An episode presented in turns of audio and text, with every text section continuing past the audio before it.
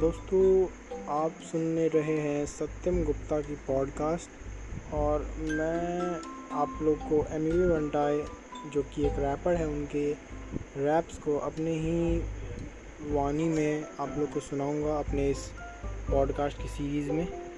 तो सुनते रहिए हम मेरा पॉडकास्ट। तो मिलते हैं अगले पॉडकास्ट में।